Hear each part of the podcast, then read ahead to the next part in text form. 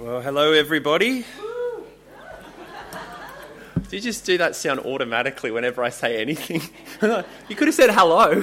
uh, hello, everybody, and, and Gavin, and everybody. And my name's uh, Josh. I'm really good to be uh, here with you this morning. I'm normally here um, each week, but today I'm preaching, so I'm nipping off after the service down to 10:30 as well. So it's a shame we can't share morning tea together, but next week. Anyway, it's great to be with you. Great to see you. Uh, we are looking at this uh, prayer of Paul uh, today. Let me start by praying uh, for us as we look at uh, what he's got to say. Our Father, we thank you that you give us your word in the Bible. We thank you that you uh, want us to know you. We pray that you'd help us listen closely to what you're saying to us today. Uh, please help me to speak clearly and please um, help us uh, to, to grasp onto something new about you this morning. Amen.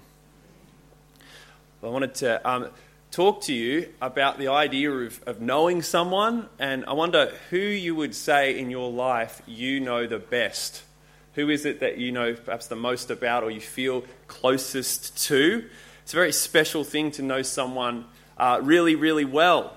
Um, sometimes it's really exciting to get to know someone um, for the first time that you really want to know. I remember the time that Sophie and I, my now wife, um, first had a, like a coffee together. I just wanted to know so much about it. It was just like question on question. You know, what about your family? What are you interested in? You know, all these things. We talked for hours. Just wanted to know more and more. I don't know if you've had that experience before. It's also um, really painful when you uh, perhaps lose um, someone that you know well or lose touch with someone uh, that you know well. Um, and uh, I think we know this in our, our, kind of, I guess, our human experience, how good it is to, to know someone well. Now, think for a moment if there was someone who was like a million times more interesting than the person you're thinking of, more interesting than Sophie, even. I know, it's possible, I think. Imagine if there's that person, a million times more interesting, and someone who you know is so wise and so kind, and you know that they want you to know them, right? Would you want to know that person? That is who our God is, and more. Uh, today we're looking at this prayer for a new year, which is all about uh, knowing God. Um, the prayer you, heard read earlier um, is from Ephesians 1. Um, and what you, what you pray often shows what you think's important. Right? So what Paul prays shows what he thinks is important. The first thing he prays for here, the first thing he asks for in this prayer is to know God better. He wants those he's praying for to know God better. Knowing God deeply is the number one priority. He says, I keep asking that the Lord, uh, the God of our Lord Jesus Christ, the glorious Father, may give you the spirit of wisdom and revelation so that you may know him better. Now, these people are already Christians, right? These are people who already know God in one sense. Um, he starts uh, in verse 15 by saying, For this reason, ever since I heard about your faith in the Lord Jesus. In the first part of chapter 1, if you read back, um, he's given a huge description of how God has brought these people to know Him uh, by choosing them, by saving them through Jesus dying and rising again. And so he starts with thanks um, that these people he's writing to know Him. And then the first thing he asks for them, well, people who already know Him, is to know Him better, to know Him more deeply, to really, really, really know Him. So when you become a Christian, it's perhaps like knowing the ocean by just being in a small boat, right? Just kind of floating on top. You know that the water's there. Sure, you, it's right there in, in front of you. You can, you can see it. You know a fair bit about probably that little patch of water, but there's so much more than you can touch or see or even imagine at that point. So much more depth, so much more volume of water. This is life's big project to know God more and more and more. So, if knowing God is the best thing you could be doing, if that's the, the, the number one, I guess, task for us, why, why don't we um, perhaps spend as much time on it as other things? Perhaps sometimes we think, well, we know enough already. We know that the basics, maybe that's enough. That's, that's all we need to know of God. If that's the case, we're, we're mistaken. We're just on the surface. Maybe we'd rather know other things more, or we'd rather spend our time doing other things. Perhaps uh, you're here today and you're not a Christian. Uh, it's great to have you, by the way, if that's you. But perhaps you've not even started knowing God yet. Now, the way to know Him, the way to start, is to trust in Jesus, as these people Paul is writing to have, and then the journey to know Him more deeply begins. Knowing God, it's, it's the number one thing Paul prays for, the number one thing we can be doing. That's what this prayer shows us. If you're not convinced of that, if you uh, don't think it's, it's perhaps the number one thing, then this prayer is going to show us what knowing God means for life. Um, so we're going to get to that in a moment, but first we have to see how you get to know God. Uh, I should mention, by the way, that there is an outline if you want to take some notes down. Um, you've got it there handily right adjacent to the passage, so follow along. Make some notes if you'd like. We're up to the, the second point there how to know God lights on. See, to know God, uh, you need God Himself to show you who He is by turning the lights on uh, through his spirit of wisdom and revelation. This is what Paul prays for his friends. I keep asking that the God of our Lord Jesus Christ, the glorious Father, may give you the spirit of wisdom and revelation so that you may know him better. And then he goes on, I pray that the eyes of your heart may be enlightened. It's interesting, this prayer actually isn't about, or isn't, isn't asking God directly uh, that these people would know him better. It's actually asking that God would give his, his spirit of wisdom and revelation so that you will know him better. This is talking about God working in us by his spirit to give us wisdom. Uh, that is, I guess, how to live in the world in relation to him. And uh, to give us revelation, to know who he is and what his plans are. And the next thing Paul says there is like the other side of the coin. He says, uh, that the eyes of your heart uh, might be enlightened. It's as if it's dark, and then God's spirit of, of wisdom and revelation sort of turns the lights on, and you can see clearly what's already there. So, this prayer isn't for um, God to give us something that He's kind of been holding back, um, giving us something that we don't already have. This prayer is to realize what He's already given us. Uh, in, uh, earlier in chapter 1, uh, Paul said that Christians have every spiritual blessing uh, in Christ. It's realizing what you already have. Now, imagine for a second that um, you get a new iPhone for Christmas. I don't know if anyone, I'm not going to ask, but imagine if you got a new iPhone for Christmas. It comes in that like white little box. You think, great, doorstop, this is going to be awesome. And you go put it by the kitchen door, the door doesn't swing in the wind. You think, this is best Christmas ever. This is amazing, right? Imagine if you did that with a new iPhone. Most expensive doorstop ever as well. But imagine if you did that. Now, you've, you, have you have not looked at what it can do. You've not realized that you can, you know, play games, send text messages, hunt Pokemon, like use the maps, well, all this kind of stuff. It's right there in front of you. You've, you, you've failed to appreciate what you've already got.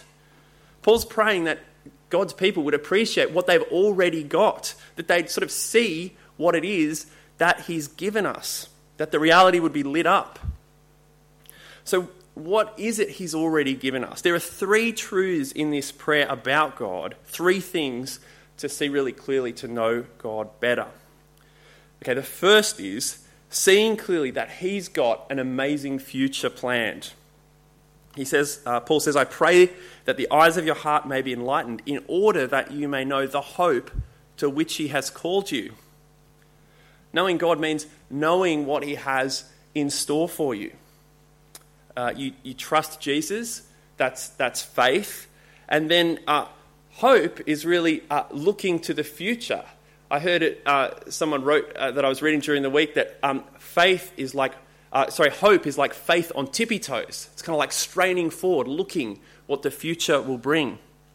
And so, what is that hope? In summary, it's this it's, it's life in all its goodness that goes on forever in the new heavens and the new earth, in the presence of God Himself.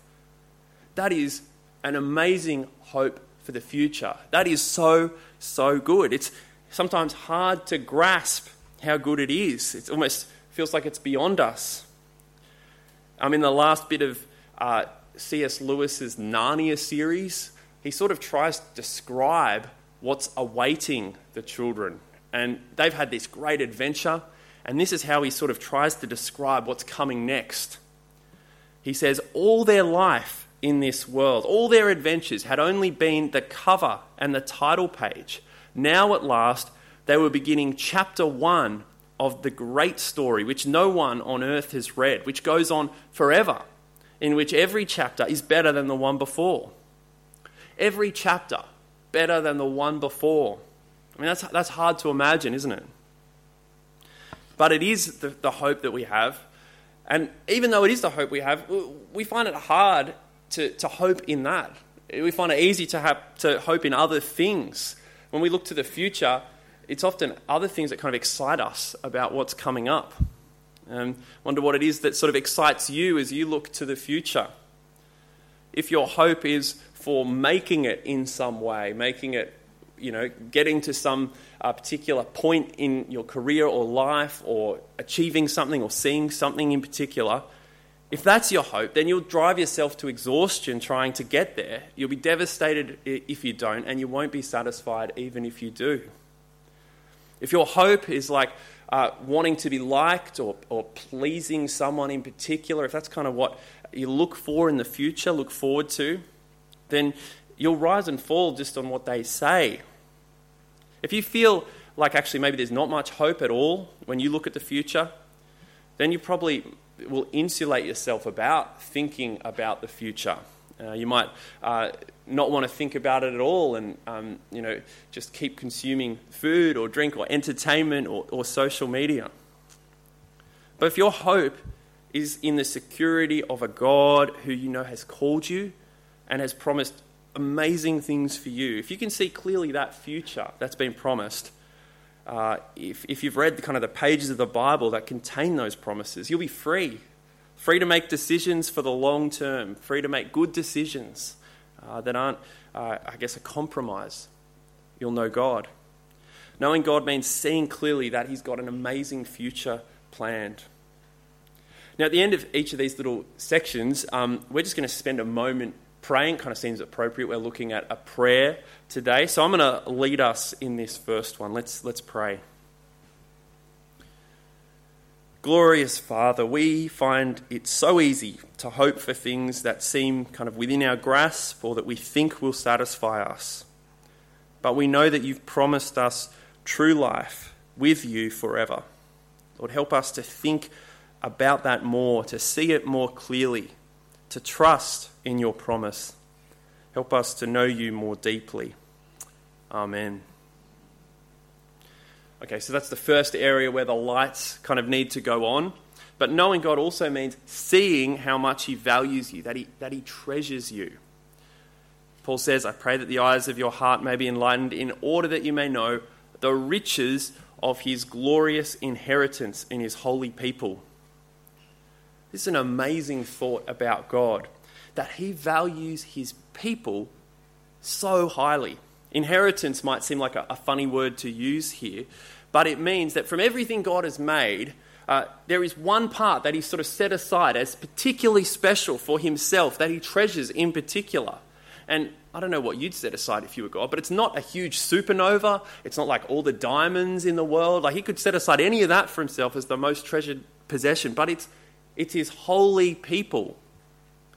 What, what do you reckon is your most treasured possession? If you had to quickly leave, like, and escape your house, what would you grab on your way out? You, okay, children, yes. If you've got children, that's taken for granted. What else would you grab? I did, uh, I did uh, some uh, research. I looked at a survey. I mean, survey's got to be true, right? And this survey said that the number one thing people want to grab on their way out, the most uh, treasured possession, family photos. Does that sound right? I don't know, maybe family photos. Second thing was a wedding ring and then a piece of treasured jewelry. Um, it's interesting. I don't know if that first one's changing now with digital photos. Number six on the list was laptop. So maybe that's going to like, we've got to grab the hard drive with the family photos on. I'm not sure. But it's interesting. Those things that people um, treasure, it's not, uh, they're not expensive things um, so much. They're things that um, you love because they're, they're yours. They're, they're special to you. You have a, a special affection for this thing, a personal connection might seem ridiculous, but we would be that for God. He wouldn't ever run out of a burning house, but if he did, he would grab us. That, that, that is ridiculous until you realize that actually God's holy people are valuable because they've been made holy in Jesus. So when someone trusts Jesus, God sees that person as being in him. So God places this huge value on us, not because we ourselves are worthy of it, which also means we, we can't lose it, but because we've been identified with Jesus. So imagine if you really knew that about God, if you knew that deeply about Him, how much He values you because of Jesus. Then imagine how it would change when you feel insignificant in life, when perhaps people say to us things um, that, that undervalue us, or uh, when we hear what people think of us. We know that because of Jesus, we're not insignificant to the one who matters. Or perhaps when we feel disappointment about something that hasn't worked out or that we haven't achieved, and you know, a relationship we failed in, something like that. We know that because of Jesus, we haven't disappointed the one who counts. Even though we might feel disappointed, he's not disappointed. If you're in Jesus, God sees you like he sees his very own son. He's not disappointed with you. This is key to knowing God better, seeing how much he values you. All right, so we're going to pause for prayer again now. And this time, I want you to just pray on your own where you are. Um, just, I guess, um, talking to God about this idea of Him valuing you highly. So you could write something down if you want, or just spend a moment praying on your own. If you're not a Christian, spend a moment just reflecting on what we've looked at so far.